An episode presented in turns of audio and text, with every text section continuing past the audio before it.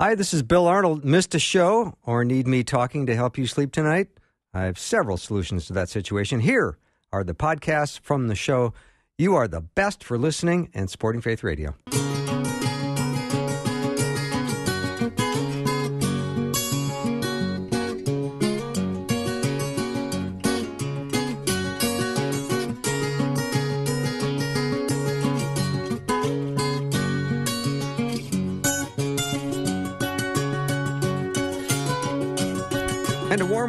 To Afternoons with me. I'm Bill Arnold, and the hour has arrived. I've been talking about Beth Guckenberger's brand new book called Throw the First Punch Defeating the Enemy Hellbent on Your Destruction. This book will teach readers to draw up kind of a spiritual combat plan and be prepared to enter into the battles of everyday life and to live in the power and freedom God created for them. Beth is a author of 11 books including both adult and children's titles. She's very much an in demand speaker. She's also co executive director of Back to Back Ministries. She does that with her husband. Always glad to have her on the show. Hey, Beth. Hey, thanks for having me today. Yeah, I'm excited about your book. Thanks. I'm excited about having a good conversation about it. Yeah, I am uh, glad you wrote it, and I think it's uh, an important uh, conversation that we're having. And as much as I don't like talking about uh, what the enemy has designed for our life. I think it's important we we we get it out there. Mm, I think so too. I think my desire from the very beginning was to be as plain spoken as possible, and just uh, expose him for all his shenanigans. And I think a lot of times we just even though like a quarter of what Jesus talked about was about a world we cannot see, mm-hmm. that is that does not represent the kind of airtime it gets really in our culture and in our in our churches. Mm-hmm. Let's talk about uh, mental health and anxiety in the world today, and, mm-hmm. and, talk about how the book "Throw the First Punch" has got something to say about that. Yeah, you know what? I, really, the whole thing started because at the beginning of 2020. I, like everybody else, canceled my life at the beginning of the pandemic, and I um, I live in Cincinnati, Ohio, and there was a large church in my city who had a uh, lost their pastor, and it, they had been online one week because everybody at churches had gone online. And I had spoken a couple of times a year for the last decade of that church. And so the elders called and said, Hey, would you be open to being an interim pastor for us while we kind of in the middle and the beginning of this pandemic do whatever we need to to find a long term replacement? And I'd never been a pastor before. I'm, I'm, but we were all trying to do whatever it took and to, to try hard things. And so I said, yeah, I'll, I'll totally do that. And I was about two weeks into that assignment, speaking of mental health and anxiety. Hmm. And I was in this staff meeting, and there were about 80 some staff there. And I, I had an agenda because that's what leaders do. When you go into a meeting, you have an agenda. And I, like nothing was unfolding the way I had imagined it was going to unfold in that in that day. So finally, I just pushed my agenda away. I'm like, hey, you know what, everyone? I am not the only one with an agenda in this room. We have an enemy, and he is he has his own agenda to disrupt God's kids and God's work in God's house. So, like, let's use our imagination. What do we think is written on his agenda? And one brave person spoke up and said, mm, I think he'd want us not to trust you. So I rolled over this whiteboard and I wrote distrust. And then this other guy goes, I think he'd want us to be so afraid of what's going on that we'd be selfish. And I wrote fear and selfishness. And finally, we eventually populated that board full of things like anxiety and fear and uncertainty and anger and all the all the things. And I said to them, he doesn't have any new tricks. Like everything he is capable of doing, we've already seen by now. Mm-hmm. And so my Bible tells me to put on the armor of God and it tells me in Ephesians 6, and it tells me in First Peter that the enemy's like a lion and he's roaring around and he's trying to get me. But the problem is when I sew those two things together, I think I got to put my armor on and wait for the the lion to come get me, and that makes me feel like I'm on defense. What I like to do, if I already know what he's going to do because he doesn't have any new tricks, like I, I like to go punch him first. And in that moment, um, that that initial conversation, we started to talk about we are not victims of some of this, some of the enemy activity. We are supposed to be more than conquerors. We're supposed to have power of God in us. So why don't we actually take back ground the enemy has taken from us. Maybe that's in our headspace, maybe that's in our relationships, maybe that's in our churches. But I'm instead of just holding back the gate and hoping he doesn't get any room, I actually want to go take and storm his gates and take back his ground. And that that's the beginning of the story of when I began to figure out what is the relationship between what happens inside of me and what happens as a result of the enemy's attack. Mm-hmm. Uh, Beth, to talk about how we can anticipate some of these uh, attacks that would, would come from the enemy, I mean, spiritually, emotionally, and physically. Yeah, I think, you know, we all have our own spiritual Achilles heel. Genesis 4 talks about how we all have sin crouching at our door, and we have two choices. We can either master it or it'll master us. And the sin that's crouching at my door, my spiritual Achilles heels, might be different than yours or might be different than our listeners.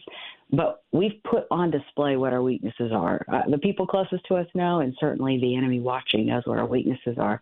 And so I think what we can anticipate is he's not he's not creative. He's not trying to get us in new places. He's going to attack us in the very places where he's had success before, where he's crippled us before. So if I already know what it, where it is that he's going to attack, now I, I can start to form strategies about what it looks like to shore up my weaknesses or get accountability for my weaknesses, or think ahead when I might be facing a, a situation, a circumstance where I have temptation. And that, now we can start getting spiritual momentum and not just, you know, do our very best to stand strong in the midst of a day when all kinds of things can come against us. Mm-hmm. So I like I love the idea of throwing the first punch, or just being preemptively getting ready to fight against the strategies of the enemy. I think when you uh, are injured at a young age, maybe there's a something traumatic that goes on. Uh, there's a place mm-hmm. where there's a vulnerability. I mean, Satan can can go back and exploit that, and it can be something you live with for a long time. Absolutely, you're exactly right. And what can happen? I mean, we know the biblical promises that He can use all things for our good, and that in our weakness He's made strong. I mean, there's a lot of verses particularly as you were saying earlier about anxiety, about our heads, right? Like set your mind on things above and taking thoughts captive and renewing our thinking. And I think there's a lot of um, there's a lot of power actually in understanding what the Bible tells us it's true and then holding him to it. And one during the last couple of years, as I've been really studying spiritual warfare, as if I didn't know anything about it, I certainly have absorbed teachings and lessons and experiences over the last 40 years I've walked with Christ, but I, the last couple years I just tried to like clear the slate and say like, what literally does the Bible tell me about it, and what what can I see happen?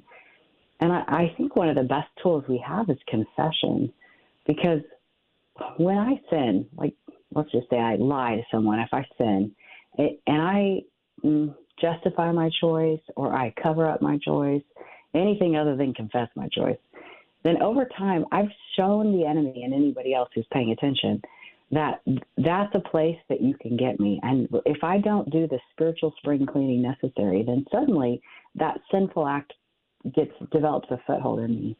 And that foothold, if I don't do anything about it, becomes a stronghold. And the stronghold, if I don't do anything about it, becomes part of my identity. And now instead of having lied, I'm actually a liar. Hmm. And that's that's the trajectory the enemy wants to take us on. And so we can shortcut that whole thing if if I in real time have short accounts with the Lord over the things that I struggle with and the places where I uh, I let the I let that spirit that spiritual Achilles heel get the best of me. And there's there's a lot of in the book I like I, I've never been so vulnerable in writing, but I kept thinking to myself, I, I had a, a radio show on XM for a long time, and I was interviewing an author named Anne Lamott. Some of your author, some of your listeners may recognize her name.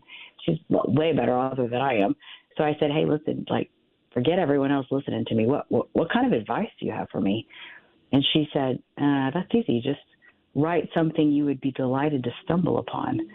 And so when I was writing this book, I kept telling myself, "That's the bar. Write something you would be delighted to stumble upon. Like somebody finally said that, and you've been waiting for someone to be honest about that. And that was that was what I kept using as a filter as I told stories and shared teachings around what we what we can't see but we know is out there. Mm-hmm. Beth, it seems that often in today's world we're we're taught to or we are encouraged to look for what God can do for us or how God can help us. And there's nothing entirely wrong with that. Mm-hmm. But we can't look at it in a in a consumer sort of way. And I think there was a time when you would see God's word, you would know God's word, and then you, you would you would be able to make decisions based on what you saw in in the in the society or in culture. And nowadays, it seems like people see what they they they look at what is in culture and then they measure it against what they see in the Bible if they t- want to make a decision as to whether or not the Bible is true. Yeah, you know, uh, a number of years ago, my husband and I we adopted a 12 year old boy who had lived in an orphanage his whole life, hadn't really had a family experience, and about two months after we brought him home, uh, he was playing soccer in our American junior high, and I got this text from him. It was a kid. I don't. I didn't know who it was, and it just said, "Tyler left his soccer shoes at home. Can you bring him up to school?" So I left work and went home, and I saw him by the door, and I picked him up and drove them to an athletic study hall he was having after school before a game he had that night. I walked in the study hall, and as soon as he saw me, he was like, "It worked." And I said, "What worked?" He's like, "I just told my team I couldn't play tonight because I forgot my shoes." And one of the players was like, "Don't you have a mom?" And he's like, yeah. And he's like, well, tell your mom. She'll bring your shoes to you. He's like, I didn't know that's how that works. And I'm like, oh, it definitely is how this works. I, I bring lunch and homework and all kinds of things. Mm-hmm. And he had all the privileges of being my kid, but he didn't ha- he didn't understand what those privileges were. He didn't understand the rights he had as my child. And he he he spent you know he spent ever since then learning what that means. And I think in the same way we have we are we become children of God, but we don't actually understand all the rights that come with that, all the privileges that come with that, and that's uh, I I love the plagues. I always say I, I got a bit of a Bible crush on on Moses, and I was studying the plagues, and one of the plagues is Exodus 10, the plague of darkness, and it says that darkness fell so thick on the land that you could feel it, but everywhere that God's kids went, light was among them. And I remember thinking, man, especially in the start of 2020 when it felt like darkness was really thick. There was fear even in the grocery store. And I kept thinking, but I have the right and privilege as a child of God to take light with me wherever I go. So if the enemy wants to try to infiltrate my marriage or infiltrate my thinking or infiltrate my household, I just get to tell him, and actually not here. You don't have any authority here, eh, darkness. You have to leave us because we're God's kids, and with God's kids, means there's always the presence of light. So good. Beth Guckenberger is my guest. Her book is Throw the First Punch Defeating the Enemy Hell Bent on Destruction. And I think we've got uh, three copies to give away. If you want to get in on the drawing to get one of three copies, just text the word book to 877 933 2484. Again, text the word book 877 933 2484. Be right back with Beth in just a minute.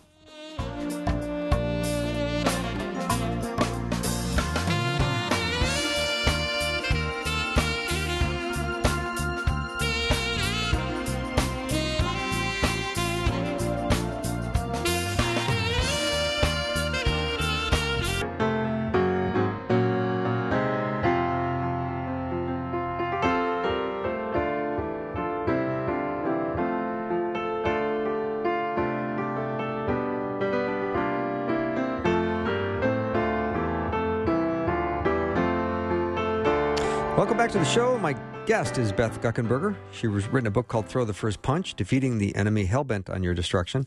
Beth, I know I've asked you this before, but what was your maiden name? Uh, Ewing. My maiden name was Ewing. Like E W I N G? Exactly. I always say he was a cute boy at the right time. yeah. To go from Ewing to Guckenberger, that's quite a jump. So it was. Yeah. It um, in your book, you talk about uh, Jesus being the star of the story, and you learn something uh, that I, I know you. I'd love for you to share that will inspire us. Yeah, I mean, the the truth is, there's kind of a shock and awe story at the beginning of the book that I um I I didn't tell anyone for over a decade after it happened. I just I didn't really even have room in my theology for something like I'm about to share with your listeners, but Uh, my husband and I lived, uh, we lived 15 years in Mexico. We've been missionaries uh, with orphan and vulnerable children for a long time. And we were developing a piece of property for what would eventually become foster homes um, as group homes, basically, for teenagers who were coming out of children's homes. And we were hoping to disciple and enter into college.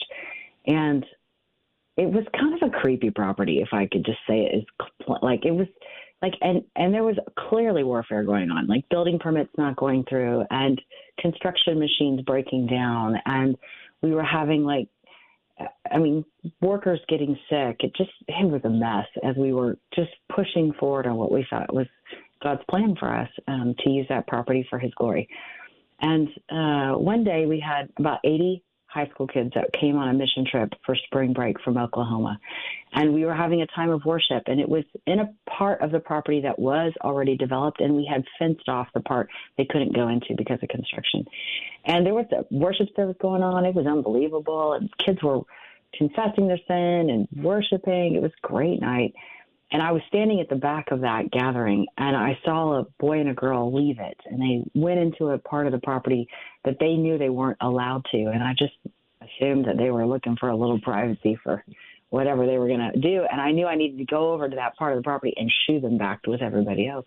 But I didn't like going over there, not even in the daylight, let alone at night, because it just, it just, it just felt dark over there. So I grabbed this uh, student that was with me, an intern, and I said, let's go over there and get them back over here. And we walked over to that part of the property, and there was an old warehouse, and it didn't have any doors in it. So I just stood in the entrance of it to let my eyes kind of adjust to the to the moonlight to see in which dark corner had this couple found themselves.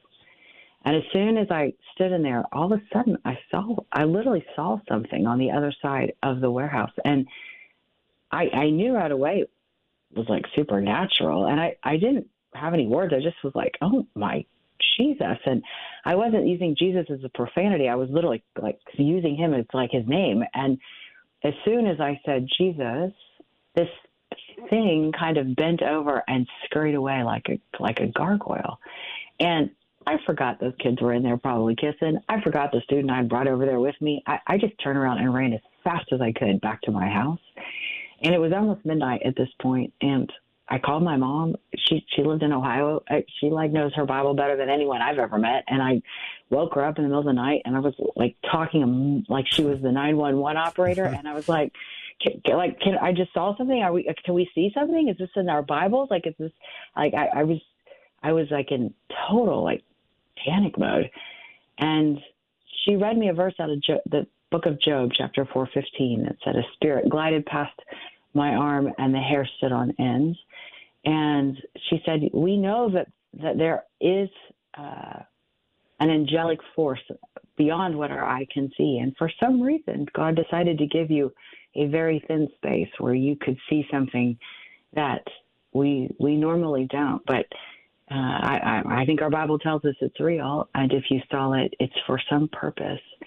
And I'm embarrassed to admit, really, to your listeners, that the next day we were doing a construction project over there, and this boy and girl, a boy and girl, refused to go over there to do the project. And I realized I had identified the two people that were sneaking over there, and they tried to talk to me about what they had seen, and I wasn't ready to process it. And I, I told them I didn't know what they were talking about, and get over there and do your work project.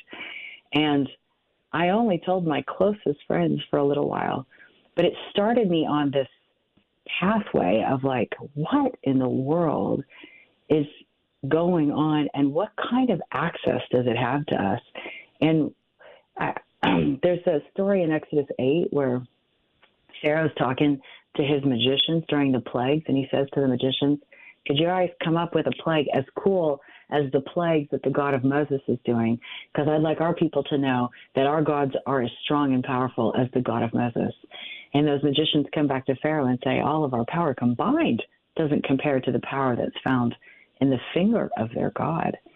And I, I just kept thinking about if if there's that kind of power in the person of God, and He's left this deposit in us called the Holy Spirit, and then that kind of power I have access to, how can I use that power to protect my family, to to not be afraid, to battle against my own sin, to advance the kingdom of light? Like those are the questions that I I just was like, and why is the church not talking about this kind of thing? Because because it's real. And so, anyway, I appreciate you having uh, the conversation today because I, I, do think it's something we need to talk about. I, I agree. Beth Guckenberger is my guest. Beth, so God wants us free. So we are in His will when we ask for release from evil. Would you say more about that? Yeah, I do think we're in. I think that. Um, I do think that. I think that there's all kinds of tools we have in our spiritual tool belt, and some of them, you know, might be really familiar. Like we have Scripture and the power of Scripture, and Jesus put that on display in the wilderness when he was tempted. That's one of the ways that we can fight against evil is by using God's word against evil. Another one is prayer. Another one is fasting. Another one is worship. Another one is confession and just familiarizing ourselves as believers with all the tools that we have in our tool belt so that w- when we find ourselves pressing up against um, opposition it, i mean it can be as simple as like even even as simple as like in our marriages i i have to say to like this is as practical as I, as I can go like uh I studied. I was studying one time in Israel, and we were in like an, an old ruin of a um, gladiator arena. And everything I ever learned about gladiators, I learned from Russell Crowe in that mm-hmm. movie. I mean, yeah. I didn't, I didn't know anything about gladiators, and but they're kind of like track events, and they have various sporting um, events within a gladiator game. And one of the most popular events was they would chain two gladiators together and they would release a lion or some kind of beast against the two gladiators. And if they could work together, they'd defeat the animal every time.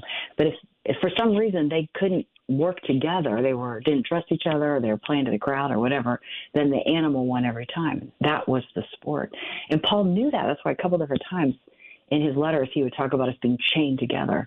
He was referencing that kind of idea. And so in in life, I I am in this this this world chained, for lack of better words, with my husband, and there's an enemy, and his desire is to destroy our marriage, because in our marriage we put on display this crazy mystery that two people can become one, and and and so like when I think about uh, if if I'm like you know about to get in some kind of conflict with my husband because either I don't like what his sin's putting on display or my own sin's getting the best of me. But we're having some kind of clash. In that very moment, if I can say to myself, as much as I want to win against my husband in this fight, I actually want to work with him against the enemy instead of against him inadvertently for the enemy. Yeah, it's an important topic, Beth. If I go about my day oblivious to what the enemy is doing, I am no threat. If I choose comfort over conflict, I am not advancing anything other than my own agenda. When we work together with each other, he when we work against each other, he wins, but when we fight together, he doesn't stand a chance. I love that. That's uh, from Beth Guckenberger's book, Throw the First Punch Defeating the Enemy Hellbent on Your Destruction. We're going to take a little break. When we come back, we're going to have lots more with Beth.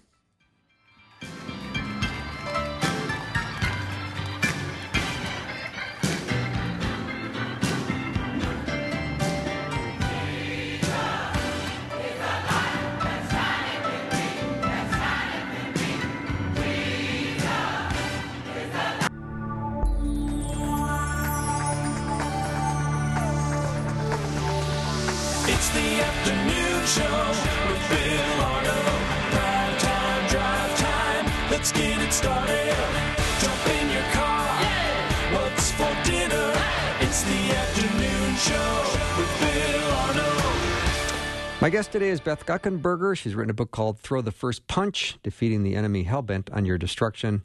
It helps us to uh, draw up a spiritual combat plan, and we're better prepared to enter into the battles of everyday life.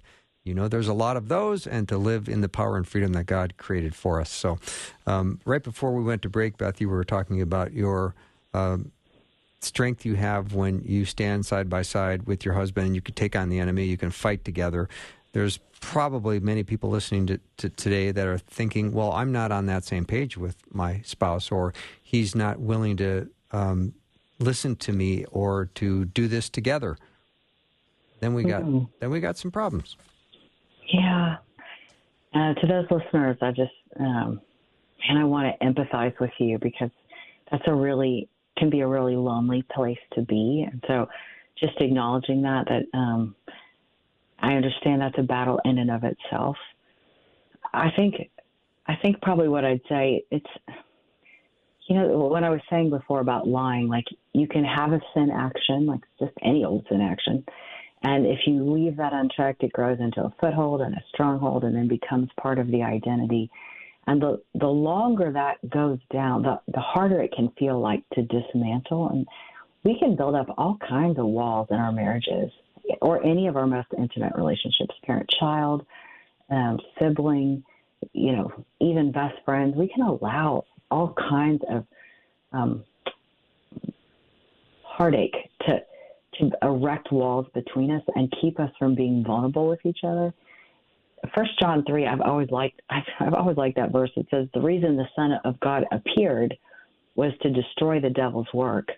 Like it's actually God's desire to break down those walls to destroy what the devil's trying to build and work between you and the people that are important to you.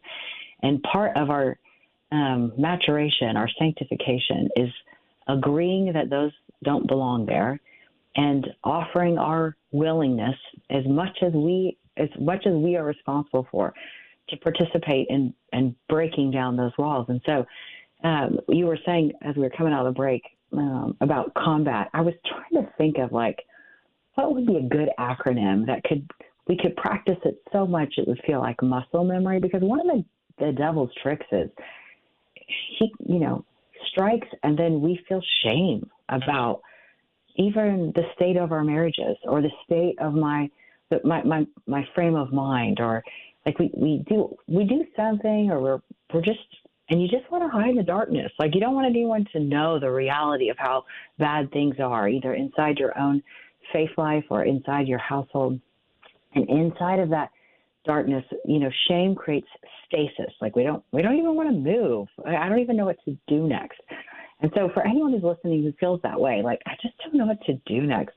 That acronym combat, um, the C stands for confess. Like I was saying in the first half hour, I think confession is one of our principal tools in this battle.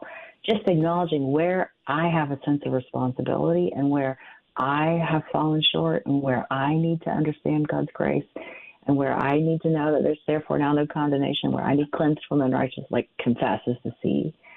The O is really um, an important part of the process. It's observing his methods. Like, what's he trying to do right now? Like, and, and he's he's got all kinds of and he's got all kinds of things he wants to have happen. Like, he ultimately wants me to feel things like afraid, discouraged, isolated, too weary to fight back, judgmental, uh, anxious, confused, distracted with pleasure. Like he, he's he's got all kinds of things he wants us to do.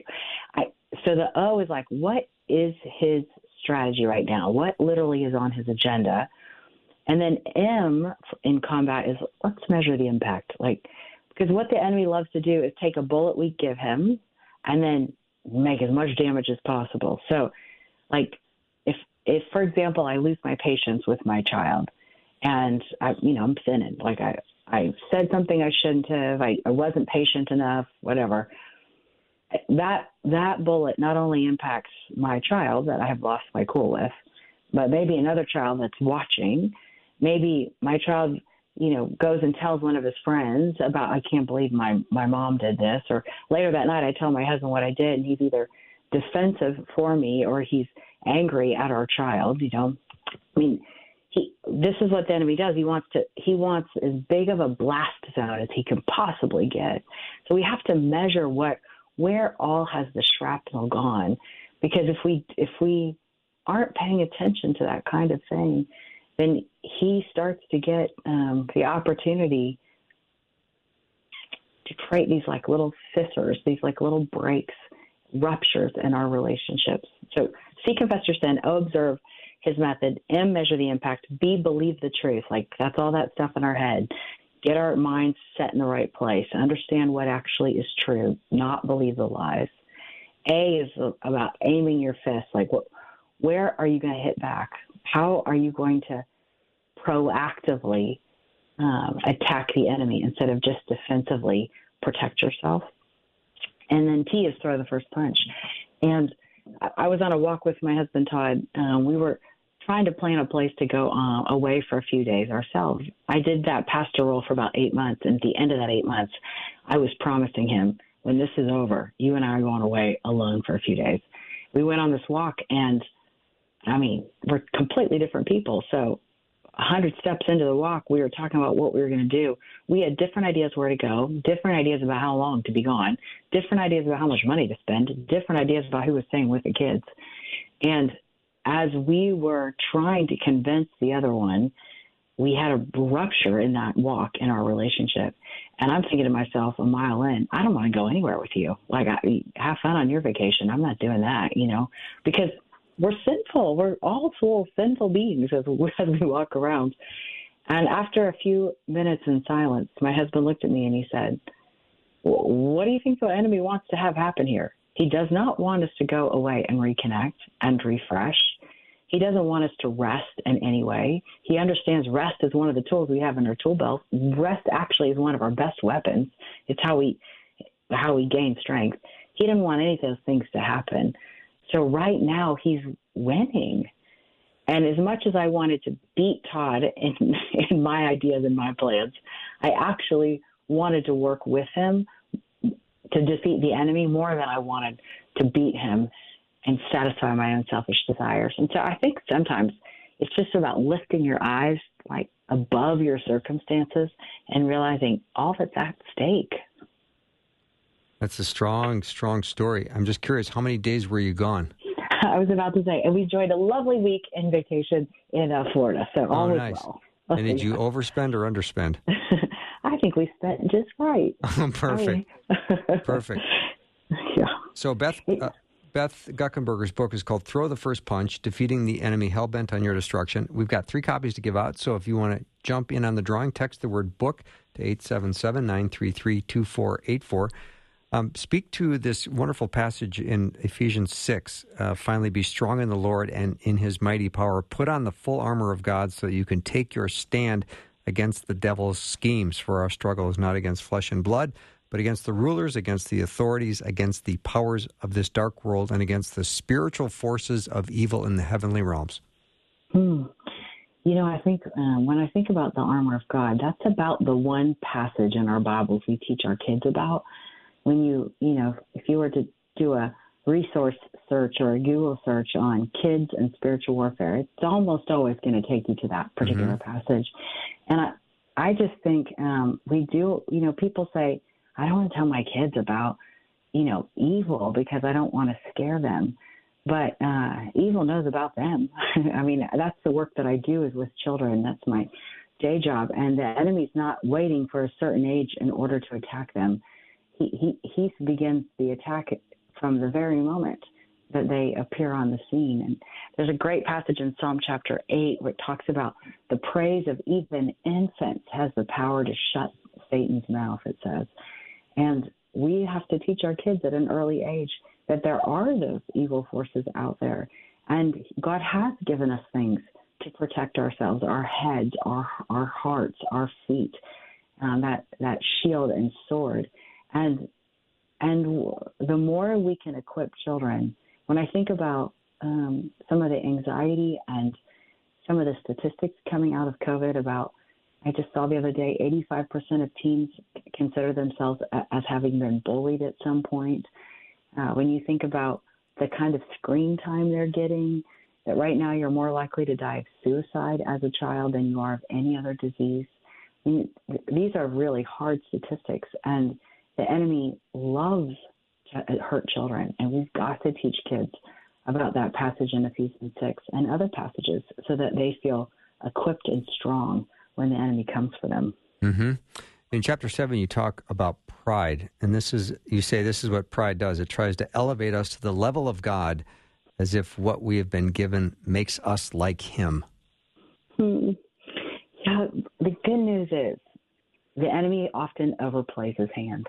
And uh, when we begin to feel full of self, and all the words self centered, self righteous, self pity, self any self you can come up with, and when we begin to think about ourselves more than we think about Him, when we begin to take credit for things, um, when we obsess about self, uh, when we need to satisfy ourselves, like any anything about self, then things start to fall apart. And if we can be in tune to uh, the signs that things are starting to fall apart, it's real. It's actually it's a pretty quick fix because you just got to confess all that sense of self, put God back in His rightful place, and recognize if anybody gets any credit around here, it's Him. And one of the prayers that I do as I'm trying to get a short, get an off ramp off the pride train, if I'm mm-hmm. finding myself feeling prideful, is I ask God for some kind of assignment that's outsized me. Like, ask me to do something, Lord, that's bigger than what I'm capable of on myself. Like, I need more wisdom or mercy or patience or self control or joy or whatever. Like, give it to me. Something that I can't do on my own. And stepping up to that plate, recognizing what He wants to give me to accomplish what He's asked of me, that's a really like a shortcut um, out of that trap of pride. Oh, that's such a good answer. Beth, I know in chapter 8 you talk about isolation, and that goes right back to the Garden of Eden. And today the attacks are a little bit more sophisticated, but we do live in a world filled with a lot of people who are suffering from various degrees of loneliness. Yeah, I mean, again, with some of the stats coming out of COVID, you know, some, um, more than 50% of Americans feel like nobody knows them really well. Um, there's a psychiatrist I like a lot. His, his uh, teaching, Dr. Curt Thompson, and he has a quote that every child is born into the world looking for someone, looking for them, and they never stop. So no matter if we consider our childhood a long time ago in our rearview mirror, or we are still in that state, like we're looking for people looking for us. like we don't want to be isolated. We were made literally for community. And that has always been God's design that inside of community, inside of those kind of significant relationships, we have the ability to strengthen each other. You know, that's where the iron gets to sharpen the iron. That's where we get to hold each other accountable. That's where we get to share hard things. Uh, that's where we face consequences to our sins together. That's where we celebrate victories together. That's where we get chained together with other gladiators against that animal released against us. I mean, community is another uh, really powerful step we can take in building our offensive strategies. Mm, so good. Beth Guckenberger is my guest. Her book is Throw the First Punch Defeating the Enemy Hellbent on Your Destruction. Three copies are available as gifts and we can uh, get you in the drawing. All you do is text the word book to 877 933 2484. Again, 877 933 2484. Lots more with Beth in just a minute.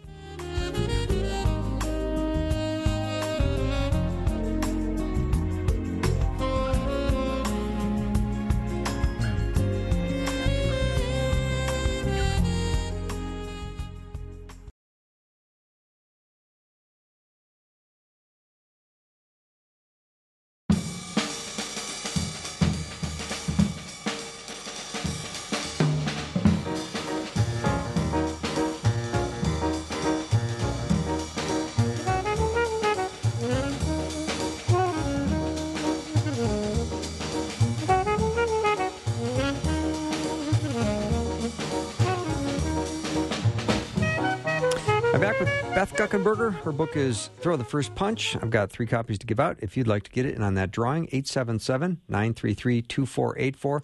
All you do is text the word book. No quotations, no nothing. Just B O O K. Just text the word book, 877 933 2484. You'll get in on the drawing to win one. All right, Beth, uh, in chapter nine of your book, I thought this was kind of, I'm not saving the best for last, but this is where it gets very interesting when you talk about nothing points to a supernatural God faster than someone sacrificing for the needs of other. All mm. that me focus hurts the relationships in my life, whether things crash into conflict, leaving me feeling caught in my sin and forced to apologize or defend, or an internal conviction I need God to be my healer those meaningful relationships are like kryptonite to my selfishness. Mm. I love the Superman reference. yeah, I you know, back to what we were saying before the break, I think community is a, and relationships, meaningful relationships are really important. Um, I remember uh, about 10 years ago, I was a missionary living on the field, and we had just gotten a brand new Honda Odyssey minivan, and I pulled into our ministry campus, and somebody walked up and made some snarky comment about, "I hope I can grow up and be a missionary so I can drive a new car." And I started to open my mouth to explain where the car came from, but uh, one of our mentors was with me, and he put his hand on my arm. He said, "Hey, you, don't know him any explanation. Just tell him something that's true." And I said, uh, "Jesus is the giver of all good gifts." And the guy walks away, and he he landed the the snarky comment he had set out to to give. And this friend of ours wrote on a napkin for me this picture, like drew a picture of a house, and he put a front porch on it, and drew a yard, and then he stuck it in a neighborhood. He said all of our relationships fall in one of four categories. They're either people in our house, people on our metaphorical front porch, people in our yards, or people in our neighborhood. And he's like, where's that guy live? I'm like, well, he's in our neighborhood. I don't even know his name. He's like, well, you don't need to tell him where your car came from. If somebody in your house asks you where the car came from, you, you need to tell them. That's called a testimony. And if somebody on the front porch asks you where your car came from, you should tell them. It's called accountability. But if somebody in your yard neighborhood asks you about your car, you, you don't have to give them that answer. And I think social media has done a number on us because suddenly people in our yards and neighborhoods know the kinds of information that used to be just for people in our houses and our front porches. And we're we're kind of leveling the playing field. But I, I do think it's really critical that we have people that know us and know us well so that um, they, they can walk along with us in this world of, of sanctification. And that same uh, son that I was saying earlier that we adopted when he was 12, the like first week of school, his language arts teacher assigned to him a heritage project where he was supposed to bring in a poster board full of pictures of his childhood. And we don't have any pictures of his childhood. He was an orphan in an orphanage. So he came home that day like, oh my gosh, I have to tell my whole seventh grade class about my childhood. And it's the first day of school. I wasn't planning on it. And I drew him a picture of a house with a front porch and a yard and a neighborhood. And I said, listen, your seventh grade friends, they're in the yard. I hope a couple of them come up on our front porch, but right now they're all in the yard. So here's what we're going to do. We're going to Google cute Hispanic baby, and we're going to print those pictures out on paper. and like, we're not we're not going to put any of those in a frame for Grandma because she's on the front porch. But we need to remember we don't have to give like the sacredness of our stories, the the parts of our hearts that that need tended to, the stories that need held. We need to find people who hold those stories with us, who will listen. You know, in the work that we do um, at Back to Back in trauma, we have learned that as our brains get damaged in traumatic experiences and traumatic relationships, God designed those brains to heal. And one of the ways that He designed those brains to heal is through being heard, through being listened to. And so I think that listening to, that healing activity happens in community. And it's just a powerful part of our strategy in spiritual warfare. We are dying to be heard, aren't we? Yeah. I, I sometimes think when a person goes and sees a counselor and they tell their story and the counselor says, I hear you, they go, finally, someone yeah. heard me.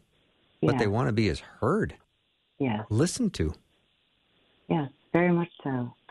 And what the enemy wants to do is divide us because we're not strong when we're divided. And if if I'm having a bad day and I don't have anyone to to encourage me, to pray for me, to strength, you know, to to, to cover for me, then I'm pretty much out there alone and vulnerable to attack. And so, again, community is just it's just a another one of the tools in the tool belt, but it's not one to be ignored. It's powerful. Mm-hmm. Beth Guckenberger is my guest. Her book is Throw the First Punch. I have three copies available to give out. All you have to do is text the word book to 877 933 2484. Beth, in chapter 10 of your book, you, you talk about it as Christ's followers. We are uh, to put God on display, and when, and when we do, no matter what Satan intends, God will use it for good. Hmm. Yeah, Todd and I, among some of the children that we adopted, we also adopted a, an older woman she was kind of like our Mexican grandma. She had been an orphan and then sold into slavery and a child bride and eventually by the time we met her, she didn't have she didn't have community. She was pretty much alone. So we enveloped her and adopted her into our family and she lived with us more than 20 years and uh, the year of COVID, she she when we moved back to the United States, she would spend six months of the year here with us and six months in Mexico. And I called her and she had a cough that I didn't feel comfortable with. So I brought her to the United States a little bit early to receive medical care. And she was diagnosed with a disease called valley fever. And in that disease, uh, she was hospitalized many times for treatment. And one during the third hospitalization, this, this physician came to me and said, "Beth, I know we've been battling for her, her name was Maymay. We've been battling for Maymay's life, but we're losing, and I feel like you need to tell her um, and prepare her. I don't know how much longer she has, but it won't be too much longer. So she was pretty much illiterate. She got her theology through radio shows, through audio Bibles, through worship songs, and just through her ear. she would absorb God's truth. And I told her she loved to sing, and I said, "You're going to be singing on Streets of Gold sooner than we were planning on it." And she told me, "Everyone who calls on the name of the Lord will be saved." And the next day, when she woke up at the hospital, they asked her questions to test her mental fitness, like, you know, what's your name and what year is it and who's the president. She did okay on Wednesday, struggled some on Thursday, and on Friday when she woke up, she didn't know my name and she didn't know her name, and the doctors just said it, it won't be much longer. And so I curled up on the bottom of her bed. She was about four foot ten, so there was plenty of room down there. And I just started to sing to her her favorite Mexican worship song. Uh, it's like an old hymn, and I didn't I didn't even know she could hear me, but I it was making me feel better. And I sang the whole first verse, and then I got to the chorus, and she opened up her mouth and sang every single word of that chorus with me.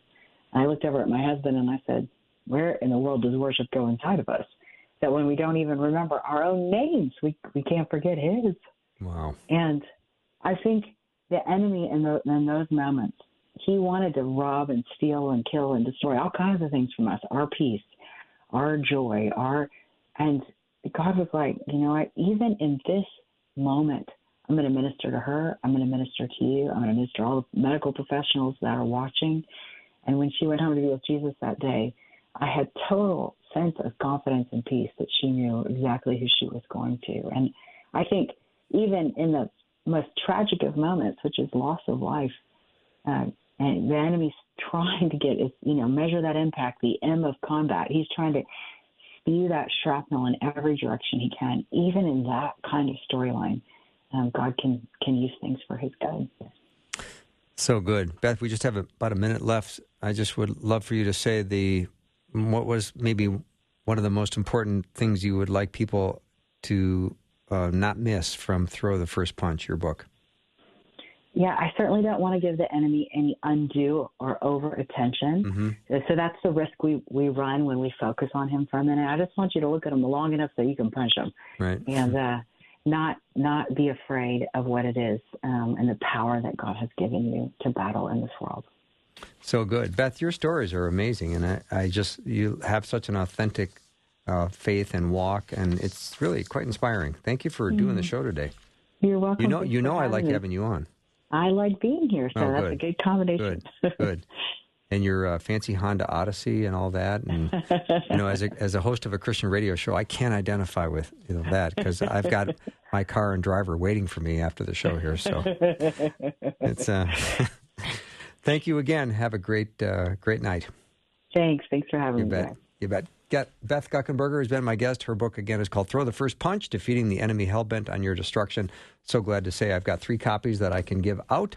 And if you want to get in on the drawing, text the word book. That's all. Just book, no quotation marks. Don't include her book title, just the four letters B O O K. And text that to 877 933 2484 and you will be in on the drawing. We'll give you a little form to fill out, and you can uh, register to win one of her books. We've got three books, and a bunch of um, people have already texted over. So jump in uh, soon. Text the word book. There is another one just popped up. Have a great night, everyone. I've loved being with you today, and I'm excited for tomorrow. Have a good night.